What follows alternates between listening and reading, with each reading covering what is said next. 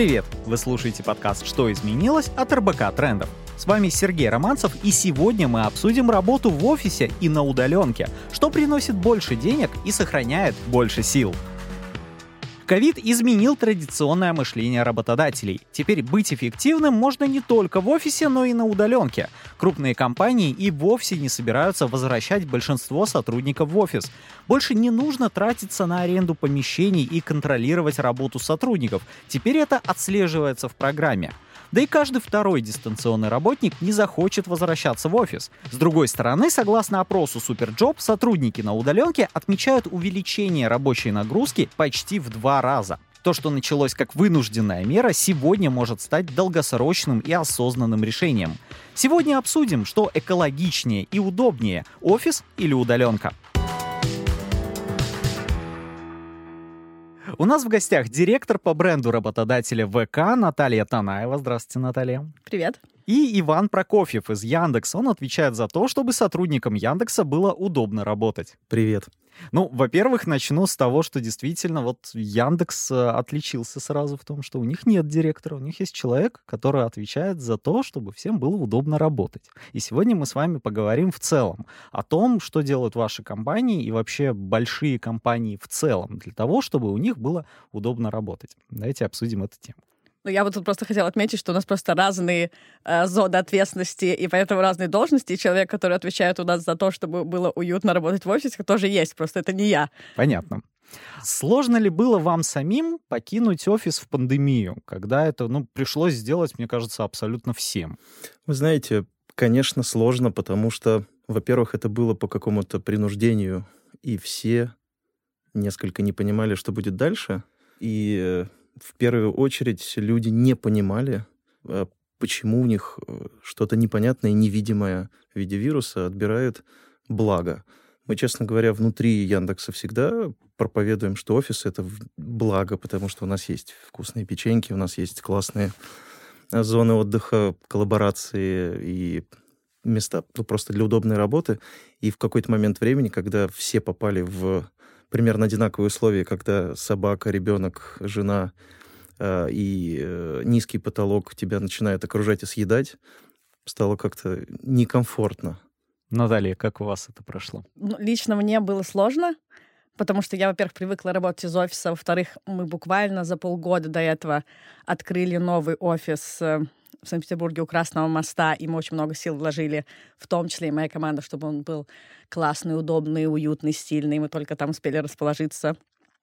И я ходила из дома в этот офис пешком через стрелку Васильевского острова. Ну, в общем, это был классный просто опыт. И да, пришлось сесть дома. У меня вообще достаточно активный образ жизни. И у меня собаки, с которыми я обычно гуляю, там тренируюсь, бегаю и так далее. И пришлось сесть дома вообще полностью, и у меня все стерлось, все границы между работой, личной жизнью. У меня было ощущение, что я все время на работе из-за того, что офис был дома.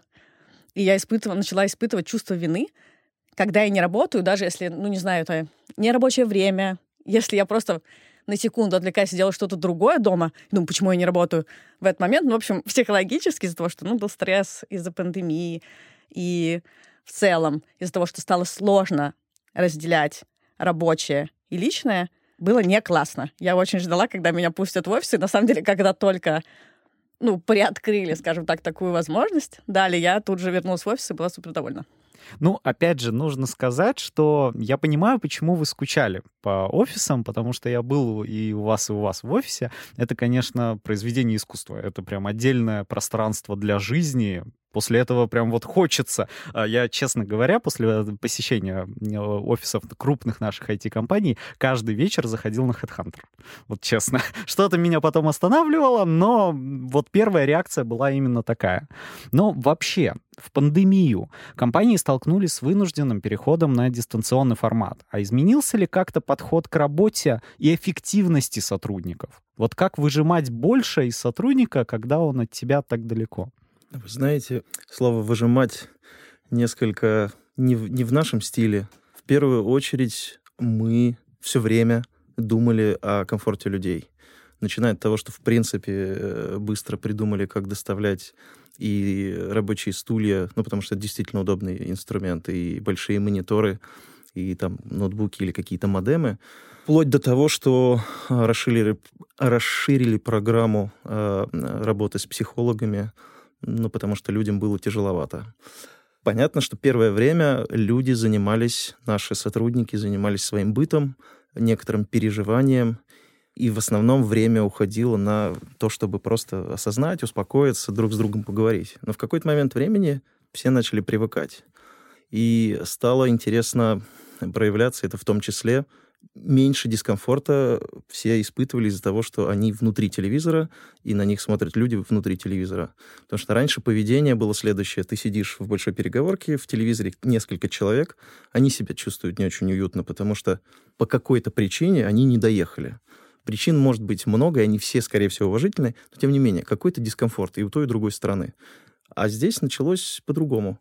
Люди внутри телевизора стали гораздо уютнее себя чувствовать, мы увидели, что большие взрослые руководители тоже люди, потому что внезапно заходит ребенок, внезапно проходит кошка, которую он, она гладит. И это в некотором смысле показало какую-то дополнительную интересную сторону людей. Поэтому заставлять, еще раз подчеркну, неправильное слово, а вот сделать комфорт в любой точке э, нахождения наших людей наверное, это была самая э, базовая задача, с которой мы, мне кажется, справились хорошо. Я хочу отметить, почему я сказал такое грубое слово «выжимать».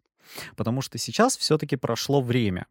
И я хорошо знаю на примере той же Apple, как э, компания понесла огромные убытки за счет того, что не смогла уже несколько сезонов показать новые интересные продукты. И ссылается именно на то, что люди сидят на удаленке, и невозможно с ними коммуницировать в том объеме, в котором это нужно для создания чего-то нового. Возможно, вино этому, опять же, какие-то ограничения по распространению информации, что не все нельзя выносить за стены офиса.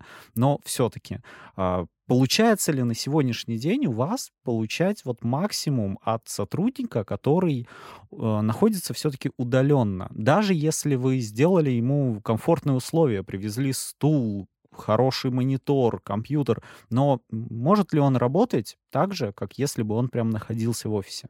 Просто, на мой взгляд, здесь важный момент, что сейчас мы уже не в той ситуации, которая была там первый месяц пандемии, когда всех э, заперли по домам безальтернативно, и тогда я тут соглашусь, что слово «выжимать» действительно не самое лучшее, еще и потому, что наши все метрики показывали, что производительность людей не упала, а наоборот увеличилась. Опять же, с одной стороны, потому что делать дома было больше нечего, то есть люди были подвержены большому уровню стресса, выходить на улицу нельзя, ничего больше нельзя, ну, ты просто погружаешься в то, что тебе доступно, в работу.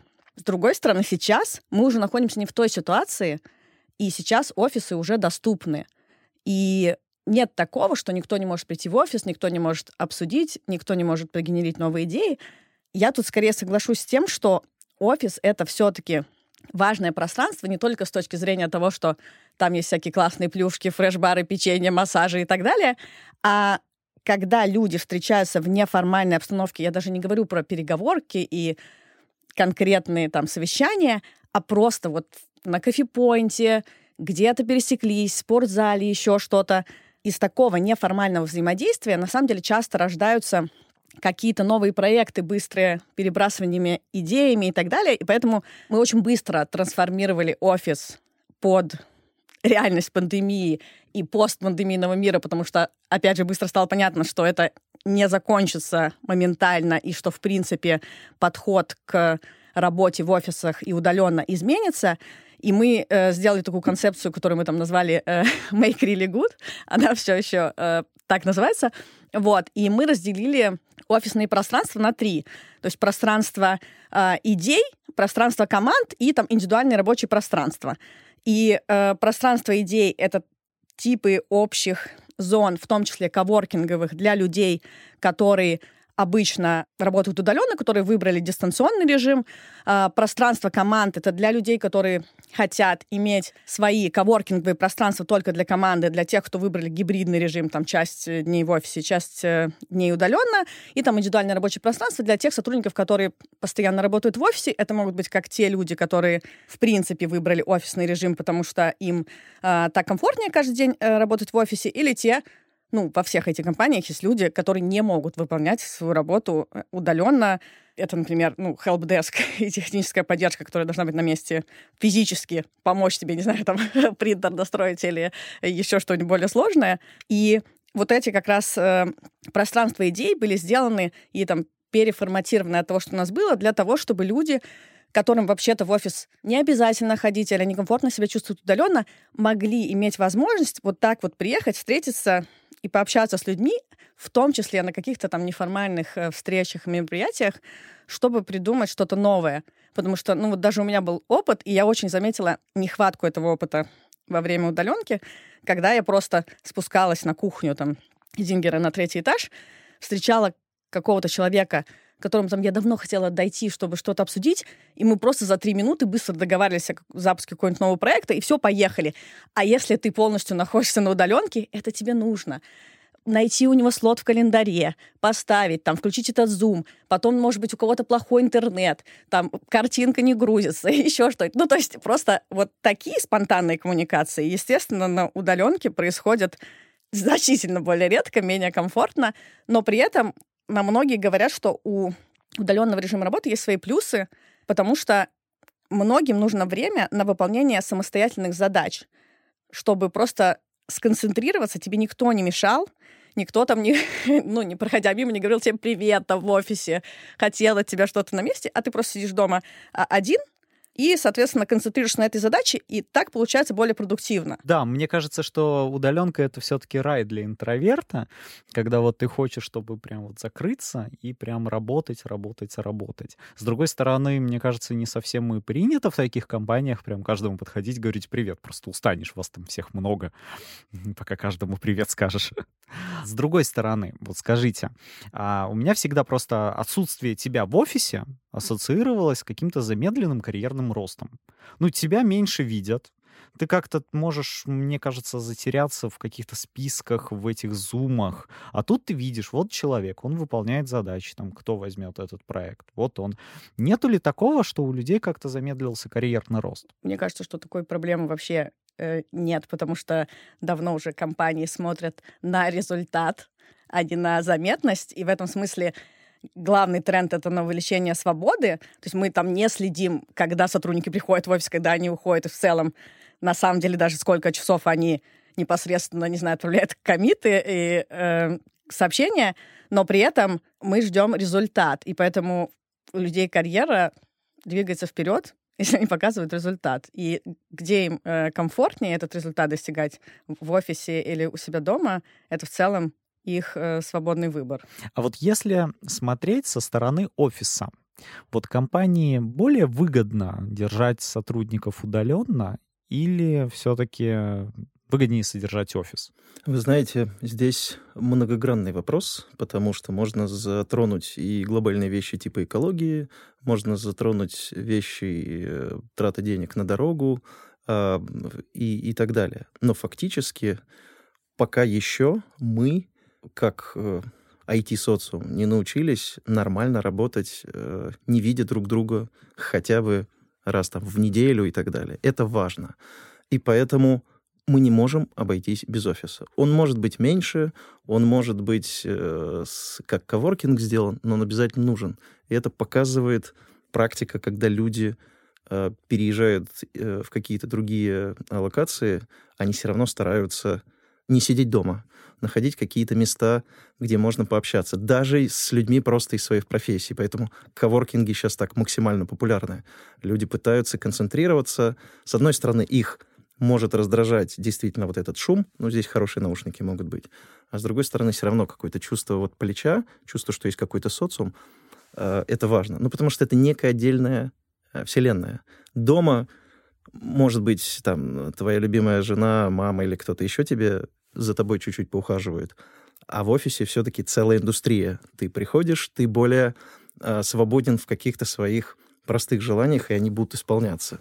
Чистота, Э, какое-то обеспечение с точки зрения еды, э, там, не знаю, канцелярки. То есть у тебя твой социальный статус немножечко меняется, когда ты переходишь в офис. И, и это подсознательно тоже привлекает, как мне кажется. Ну и опять же, я вот больше фанат офисов, потому что, на мой взгляд, это смена обстановки любимая жена через неделю и через месяц, как мы знаем по статистике, разводов в ковид стало только больше.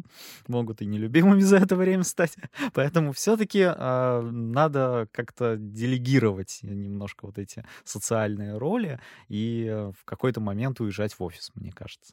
Я бы просто еще добавила по поводу экономии, что это для, ну, я думаю, для крупных IT-компаний обманчивое впечатление, точнее, у кого-то со стороны может сложиться, а, что вот отправили сотрудников на удаленку и там супер сэкономили. Но мы, например, открыли в офисе лабораторию, в которой каждый сотрудник мог сделать сколько угодно ПЦР-тест, сколько ему нужно, а, быстро.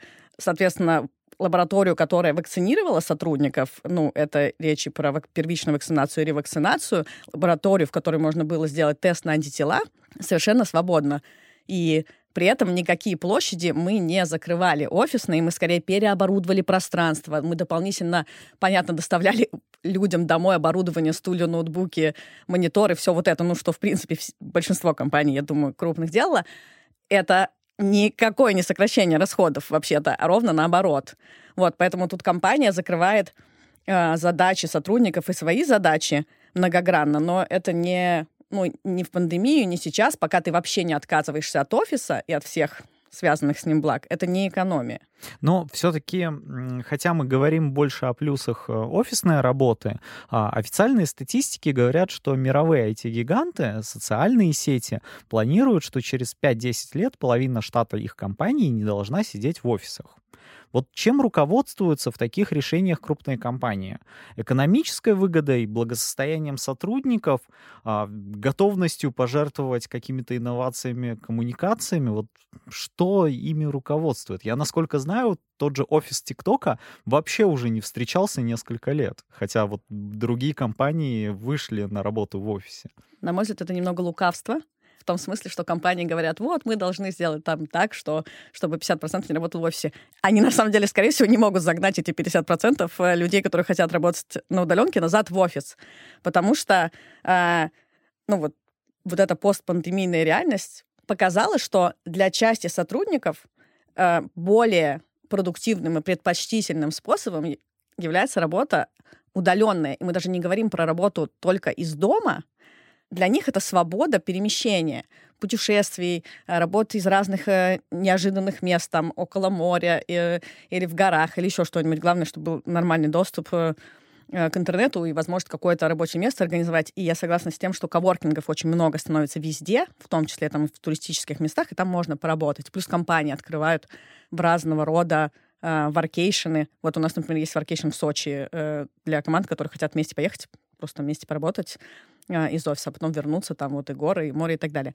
Вот, то есть это скорее неизбежная реальность для вообще IT-компаний, что если IT-компания попробует говорить всем 100% своих сотрудников, ребята, а, только офис, никакой удаленки, ну, часть сотрудников просто от них уйдет. Все-таки конкуренция за специалистов, она такая высокая, что, ну, наверное, это возможно, если поставить себе такую цель работать только с людьми, которые готовы работать все время из офиса. Но очень спорная э, эффективность, спорный результат будет.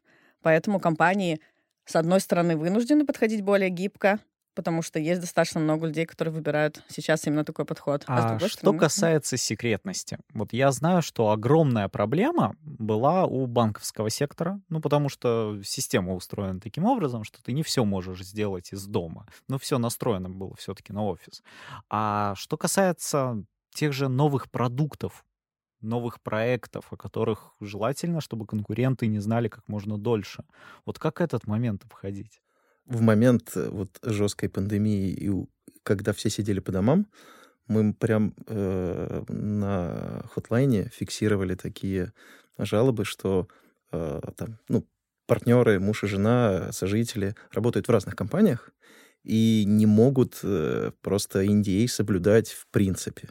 Кто-то жаловался на всякий случай, кто-то жаловался по делу, но тем не менее действительно там такая проблема была. Но давайте посмотрим э, с другой стороны. Э, воровство, читерство, воровство ноутбуков, читерство, DDoS-атаки и все остальные вещи существовали все время. И они все время были нацелены на то, чтобы украсить какие-то секреты. Возможно, сейчас, когда человек сидит где-то на пляже, и таких людей просто больше, подсмотреть что-то может быть проще. Но, во-первых, э, все абсолютно э, и службы безопасности, и те, кто работают с такими кейсами, это понимают. Во-вторых, честно говоря, проблема... То есть социальный фишинг, когда нас просят где-то ввести какой-то пароль э, или там свою карточку, он гораздо более опасен. И неважно, где ты сидишь дома или на работе. Поэтому, мне кажется, не такая это супер большая проблема. А, а что касается банков, ну, действительно, так всегда был построен их сектор, когда это две независимые сети, это и регуляторная политика, и все на свете. Но даже банки нашли какие-то вещи, как можно, с одной стороны, информацию обезопасить, с другой стороны, дать людям возможность, потому что, правильно Наталья сказала, все борются за специалистов. И если специалистов посадить в денежное хранилище и закрыть там надолго, если у них будет возможность оттуда выбраться, они уволятся. Давайте вернемся к мировым э, статистикам. По данным Bloomberg, на удаленке сотрудники тратят на решение деловых вопросов на 3 часа больше, чем в офисе. Возможно, спустя два года все-таки уже прям всех стоит вернуть в офис. Вот вы по себе не ощущаете, что сотрудники стали как-то а, туже думать, а, как-то вот тяжелее все? Ну, к этой статистике, к этим данным вообще есть вопросы, как они считали, и что конкретно они считали. Согласен. Потому что, а, как я уже говорила, что да, органи- организовать какую-то встречу, чтобы что-то обсудить, на удаленке объективно дольше, чем в офисе на 5 минут поймать человека за кофе и быстро это обсудить. Да, но есть большое количество других задач и других факторов. То есть задач, которые требуют больше концентрации и уединения, во-первых.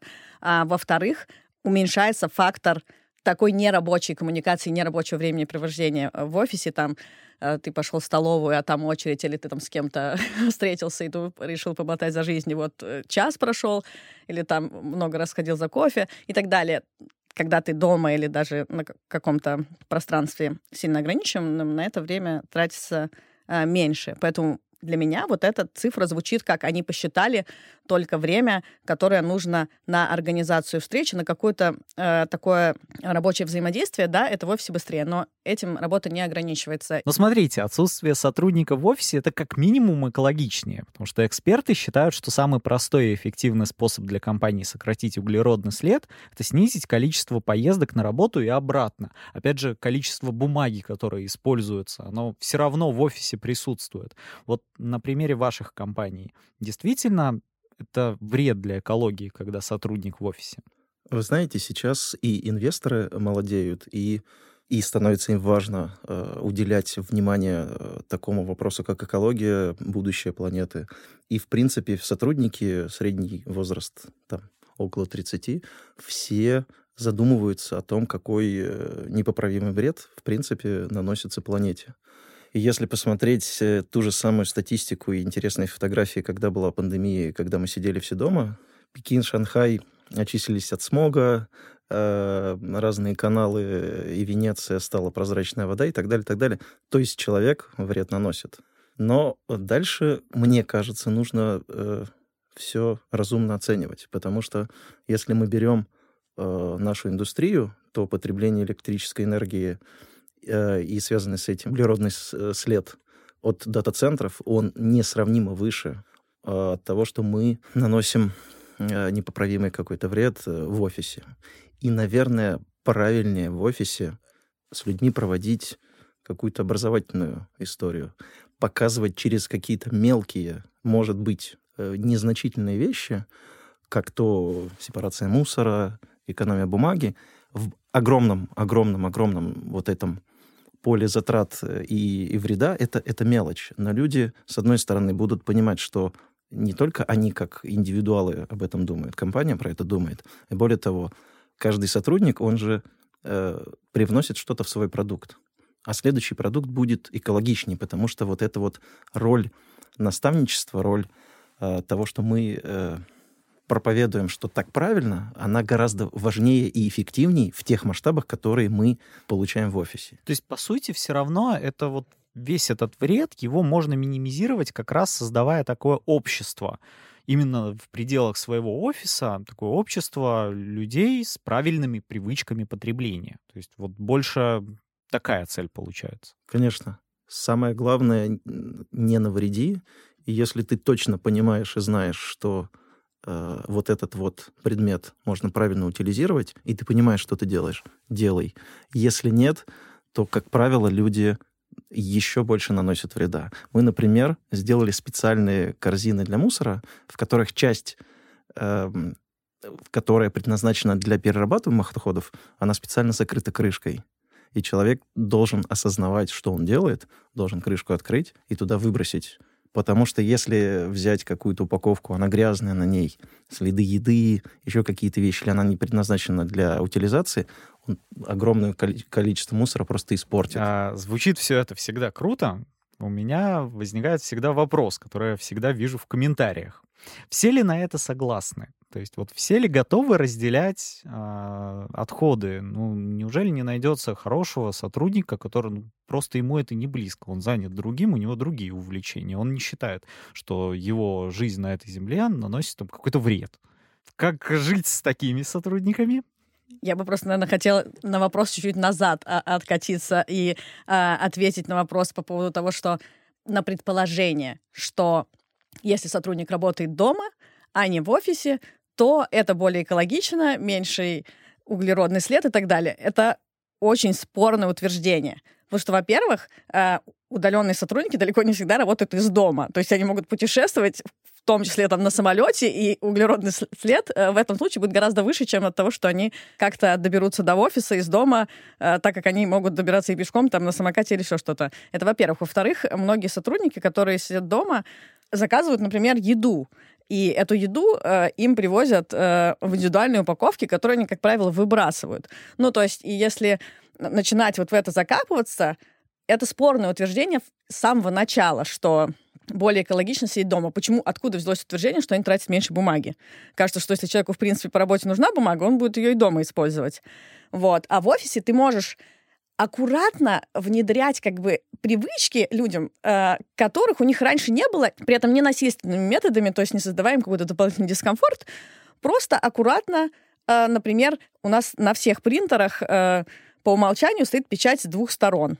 Люди не задумываются об этом обычно, когда отправляют там бумагу на принтер, и многие документы им абсолютно ок, что э, С одной них... стороны отпечатано. Да, да, да, вот. И это экономит бумагу. И в целом в офисах можно ввести такие инициативы, которые не были бы дискомфортными. И у сотрудников мог бы быть выбор.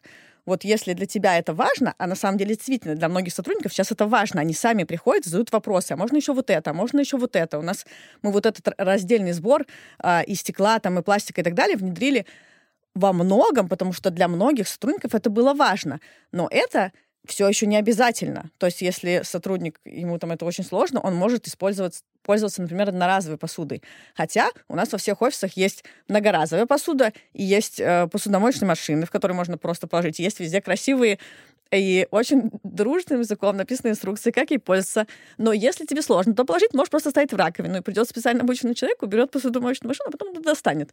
То есть тут не идет э, речь о том, чтобы всех э, насильно заставить сказать, мы теперь главный э, Гринпис в стране, э, и делай только так. Я думаю, что все эти компании хорошо понимают, что больше работает и лучше работает подход заботы, мягкий подход и предложение каких-то альтернатив. Когда люди видят, что вот вокруг него все стали собирать стекло и выкидывать его отдельно. У нас вообще-то начиналось даже с того, что нам было сложно организовать раздельный сбор в офисе в центре города, потому что это завязано на обслуживающей компании, там, э, на ну разрешение, да, должны на разрешение поставить бак с этим стеклом в офисе в Зингере. Ну, короче, это не так просто. У нас сотрудники сами организовались, они начали собирать это стекло у себя там э, в коробках, а потом заказывать экомобиль, который приезжал, ну, за деньги вообще-то, э, и забирал это стекло. Вот, и они таким образом доказали, что эта потребность существует, что есть люди, которые будут это делать там даже за свои деньги, и это, на самом деле, ну, хорошо сработало на то, чтобы убедить всех внутри компании, что это нужно, запрос существует, а потом другие остальные смотреть, говорит, ничего себе, вот они собирают стекло, это они лучше, чем я, что ли, я тоже буду это делать. То есть это еще и хорошо работает просто на личном примере. То есть, по большому счету, мне кажется, это вообще тот шаг, с которого каждый офис в стране может стать немножко зеленее, правильно? Да, э, мне понравилось выражение «специально обученный человек». У нас э, издревле так повелось, что мы называем наших э, хозяюшек хозяюшками. Причем у них даже есть модное название офис-менеджера, но люди, кто очень долго и много работает в офисе, привыкли вот к этому доброму э, названию хозяюшки. Так вот, э, в какой-то момент мы э, договорились, что хозяюшки будут, ну, понятно, что не влажный мусор, а мусор из переговорок, оттуда, откуда-то еще, где генерируется много количества бутылочек с водой, например. Они в том числе выуживают э, бутылочки, отдельно откручивают круж, крышки и все это э, сепарируют, раскладывают какой-то момент мы поняли, что наши сотрудники готовы к тому, что самостоятельно в том числе это делать. Поставили тоже специальные урны с э, отверстием небольшим, но чтобы туда только бутылочка э, проходила и была пиктограмма. Это действительно все поступательно. Никогда такие инициативы не будут работать, если это будет по принуждению. Действительно, должно быть какой-то комьюнити. Люди должны захотеть, а им надо помогать. Я просто думаю, что а, представители компаний поменьше, они будут думать, ну вот у меня сотрудники, значит, еще будут заниматься тем, как вызвонить компанию, которая будет раздельный сбор приезжать, собирать. Это все рабочее время, они работать должны. А здесь э, вон еще столькими процессами занимаются. Но ведь по большому счету не все время работы а сотрудник делает именно работу. То есть надо как-то отвлекаться, и вот это даже хорошее какое-то направление такого отвлечения? Ну, в данном случае, мне кажется, не стоит переоценивать время, которое люди раз в месяц потратят на то, чтобы в сообщении ВКонтакте вызвать это экотакси, там даже звонить вообще-то не надо. вот, то есть это все очень просто и очень быстро. А с другой стороны, это хороший повод для компании забрать эту обязанность у сотрудников и сделать это самостоятельно, централизованно э, и организованно для всех. Ну, ВК вообще, мне кажется, прям много делает вот в своей экосистеме, потому что я тут подсел на приложение «Шаги». Я и так бегаю много, но когда я увидел, что мне еще за мои шаги дают какие-то лутбоксы, я прям подсел как сумасшедший.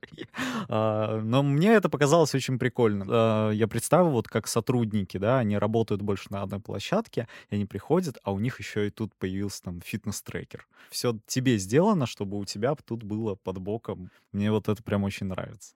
Это просто социальная механика прикольная, потому что, мне кажется, большинство людей начинает пользоваться вот этим приложением шаги, но они видят, что тут твой друг, вот ты такой тренируешься к марафону, не знаю, короче, бегаешь, у тебя там 100 э, километров в неделю дистанции, ты видишь, что у кого-то больше шагов, тут уж не может быть, сейчас я тут поднажму и так далее. Тут есть еще, конечно, вот это вот, э, ну, геймификация и игровая механика, когда ты сравниваешь себя со своими друзьями. Я тоже, на самом деле, пользуюсь, и мне иногда, я нахожусь, например, на первом месте, когда что долго бегу, и мне приходит пуш вечером, что кто-то там меня обогнал. Я думаю, пойду с собаками еще погуляю. Ну, это забавно, да. Геймификация и вот такое нематериальное поддержание и мотивация сотрудников очень круто работает.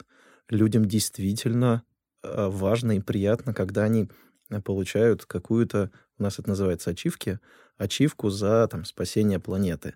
Она э, с точки зрения вложений почти ничего не стоит. Ну, конечно, ее кто-то должен красиво нарисовать, ее надо распространить, но это малая плата за то, насколько люди вовлекаются, хотят получить эту ачивку, э, какие-то вещи для этого начинают делать. Понятно, это, наверное, еще из психологии. Мы все в детстве немножко недолюблены, а тут мы получаем какую-то похвалу. В общем, это все штука, которая во благо, если использовать, она прям очень здорово мотивирует и помогает всем. Ну, еще плюс, мне кажется, ты находишься все-таки в отдельном сообществе твоего офиса, И здесь ты узнаешь, что вот э, кто-то ходит больше, кто-то больше заботится о планете. Ты хочешь получить эту ачивку там в следующую неделю, и это очень тебя мотивирует, потому что у меня есть а, близкая подруга, она работает в Авито, и э, она мне когда проводила экскурсию по офису, она говорила, ну у меня на это времени нет потому что вот я и так работаю много, мне некогда бегать на этой беговой дорожке. И э, я вот задумался, действительно, вот если бы были какие-то вот такие методы стимулирования, э, то нашлось бы и время, потому что появилось желание. Ну вот мы очень много внимания, а там, особенно, наверное, в последние годы уделяем направлению там, корпоративного спорта, а, и у нас э, тоже есть э, ачивки, да, мы называем их бейджи, э, ну, в интернете, в большом пространстве, то есть у всех есть профиль, и там можно за разные э, действия получать э, эти бейджи вместе с коинами, это внутренняя валюта там системы э, внутренней мотивации, которые можно потратить э, в магазине, в котором есть э, много разного мерча, подарки, есть возможность потратить это на благотворительность, если ты ничего не хочешь купить, возможность потратить это на отдых э, и так далее, то есть там много разных вариантов. И ты эти ачивки получаешь бейджи за... Э, разные там выступления на конференциях, за то, что стал ментором, бади, выступил, кому-то помог. А, и плюс еще у нас есть корпоративные спортивные команды, а, которые вместе тренируются, выступают на соревнованиях, и они это не совсем просто про фитнес и какой-то здоровый образ жизни, это про реально спортивные результаты. И при этом это хороший инструмент если говорить таким суперкорпоративным языком, не привлечение, а удержание сотрудников, потому что когда ты уже тренируешься вместе с хоккейной командой, ты выступаешь с ними на соревнованиях, покажешь какие-то результаты, это становится важной частью твоей жизни, там не только а, работы, уйти. но и жизни, да. И э, ты не хочешь терять эту часть своей жизни. И многие, э, ну вот я сама, например, участвую в беговом клубе, в лыжном клубе, еще в плавании. Вот, но я просто, в принципе, люблю очень циклические Прям виды триатлон. спорта и так далее. Вот, у меня в триатлоне есть велосипед, велосипед я не люблю. Вот. и, и, соответственно, у нас команд э, 12 сейчас, там по разным видам спорта, это как командные, э, так и индивидуальные виды, но там есть серьезные тренировочные планы, э, там, соответственно, на соревнованиях у нас там, у нас у всех там есть корпоративная форма, разные флаги, и это крутое комьюнити это, с одной стороны, комьюнити у тебя на работе, но это не прямо с твоей командой, с твоими коллегами, это с людьми, э, с которыми у тебя схожие интересы, и налаживание связи вот внутри этих э, тренировок Внутри и отделов и между отделами еще, наверное. Да, я знакомлюсь там с людьми, с которыми потом, например, пересекаемся только потом по работе, и мы уже друга знаем, и знаем, кто из нас на что способен в какой-то степени.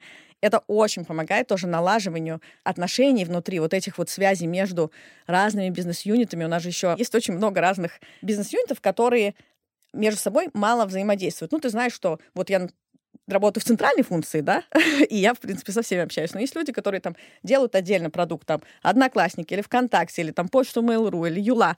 Некоторые много взаимодействуют, у которых есть э, совместные проекты, а некоторые могут взаимодействовать минимально. И не очень хорошо знать, что происходит внутри там другого бизнес-юнита, какая там специфика. А вот эти корпоративные команды, соревнования, там совместные сборы, люди ездят на сборы э, вместе, это очень э, классно работает для выстраивания вот такого э, взаимодействия. А дополнительно людей мотивирует туда вступать как раз вот эти вот бейджи, когда у тебя в профиле написано, а я тут вот Ironman финишировал, а вот тут вот я проплыл столько-то, еще я хожу там регулярно на тренировки, и ты еще можешь, ну, за эти коины, которые тебе дают, э, на самом деле потом какой-то еще мерч купить. И вот прослушав, как все классно в офисах, вот какая внутри экосистема, все-таки, на ваш взгляд, почему есть люди, которые выбирают себе работу удаленно? Вот мы с вами сегодня проговорили, что у каждой из ваших компаний есть такая форма работы, когда человек там не все дни приходит в офис. Вот почему они отказываются от такого э, изобилия комьюнити и выбирают больше работать из дома? С моей точки зрения, есть два класса, наверное, людей, которые так поступают. Люди с высокой степенью самоорганизации, и действительно они понимают, что они хотят, и действительно могут потратить время на работу, организовать свой день, не выезжая из квартиры или еще откуда-то.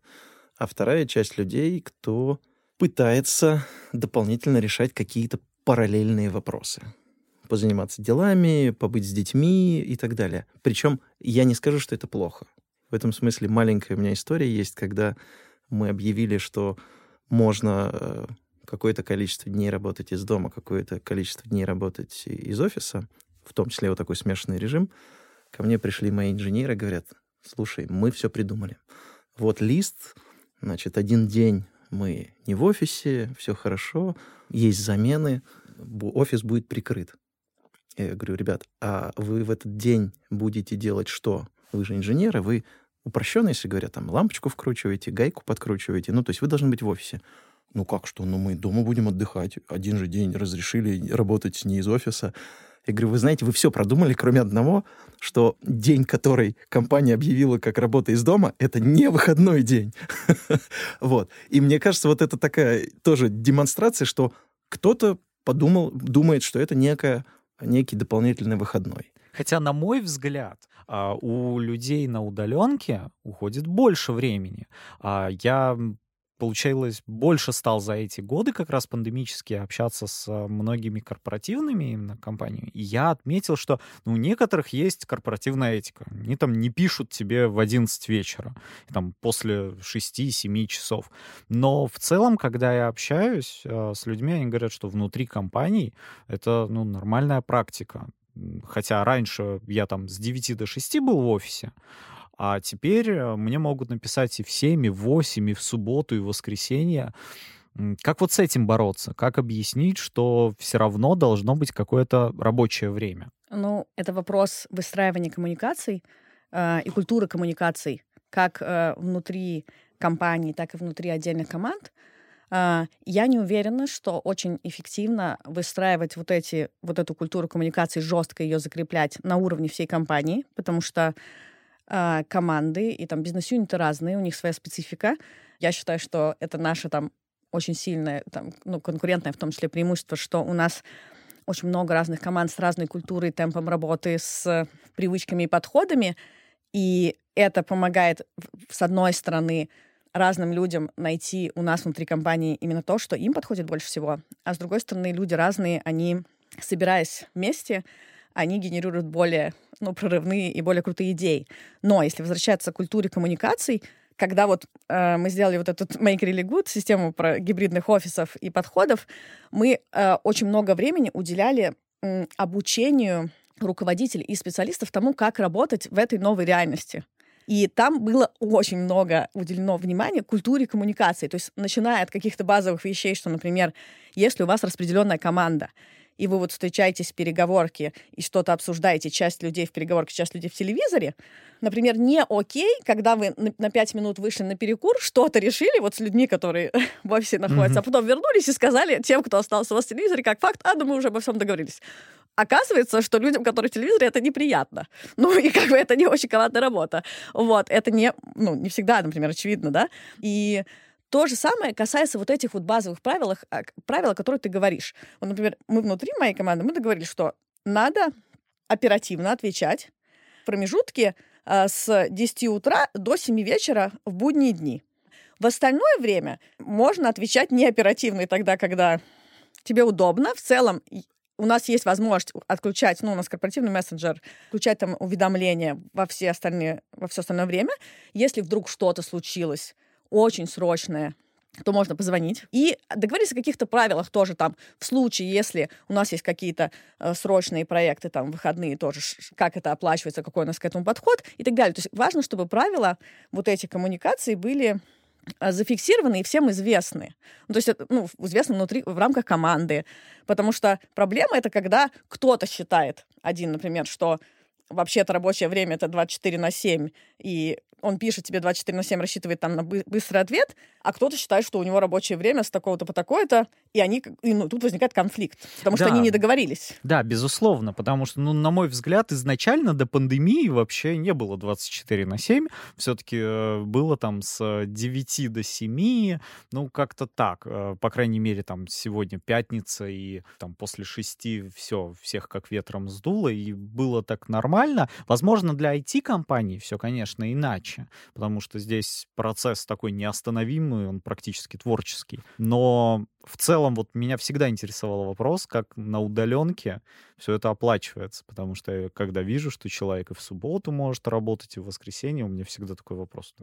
Нечестно. А компания, видимо, думает, что, ну, так как вы не все время в офисе, то вот надо впихнуть это. Я бы тут хотела дополнить просто вот как раз то, что в предыдущий раз мы обсуждали по поводу того, насколько там люди эффективно и добросовестно, может быть, да, работают э, на удаленке. И я согласна, что бывают люди, ну и, наверное, всегда в любом случае будут, которые могут воспринимать удаленку, а это такое время, когда я могу там два часа в день только работать, например, не 8, mm-hmm. допустим, да. Но я больше, наверное, сторонник подхода, и мы стараемся быть к этому ближе, что мы смотрим на результат. И, соответственно, вот есть э, у человека какая-то задача, и мы смотрим на там и качество, и скорость ее выполнения, и в целом когда у меня, например, тоже внутри команды люди, у которых работа не связана с коммуникациями, а связана с выполнением самостоятельных проектов, самостоятельных задач, мне в целом вообще все равно, а, в какое время они работают и в какие дни. И поэтому это нередко бывает так, что у человека, ну, есть, не знаю, там, в будний день какое-то свое дело, потом он работает в выходные, не знаю, э, мне кажется, что как раз вот с появлением вот этой большей свободы так как выросла ответственность, то качество и темп, полнота выполнения работы, она никак не уменьшилась от того, что люди не в офисе. Люди благодарны себе, что у них есть ну, вот этот уровень свободы поднялся, и поэтому у них и уровень ответственности поднимается. Да, это не про всех людей, но, наверное, мы хотим, чтобы ну, сохранять людей в команде именно таких. Ну, ну то есть Мне тоже кажется, это может привлечь как раз а, людей, у которых есть такая потребность, желание, там, допустим, бегать а, в середине дня. То есть они могут а, не отпрашиваться, не искать какие-то причины, отговорки. И получается, вот эта постковидная история, она может остаться с нами даже в каком-то хорошем ключе.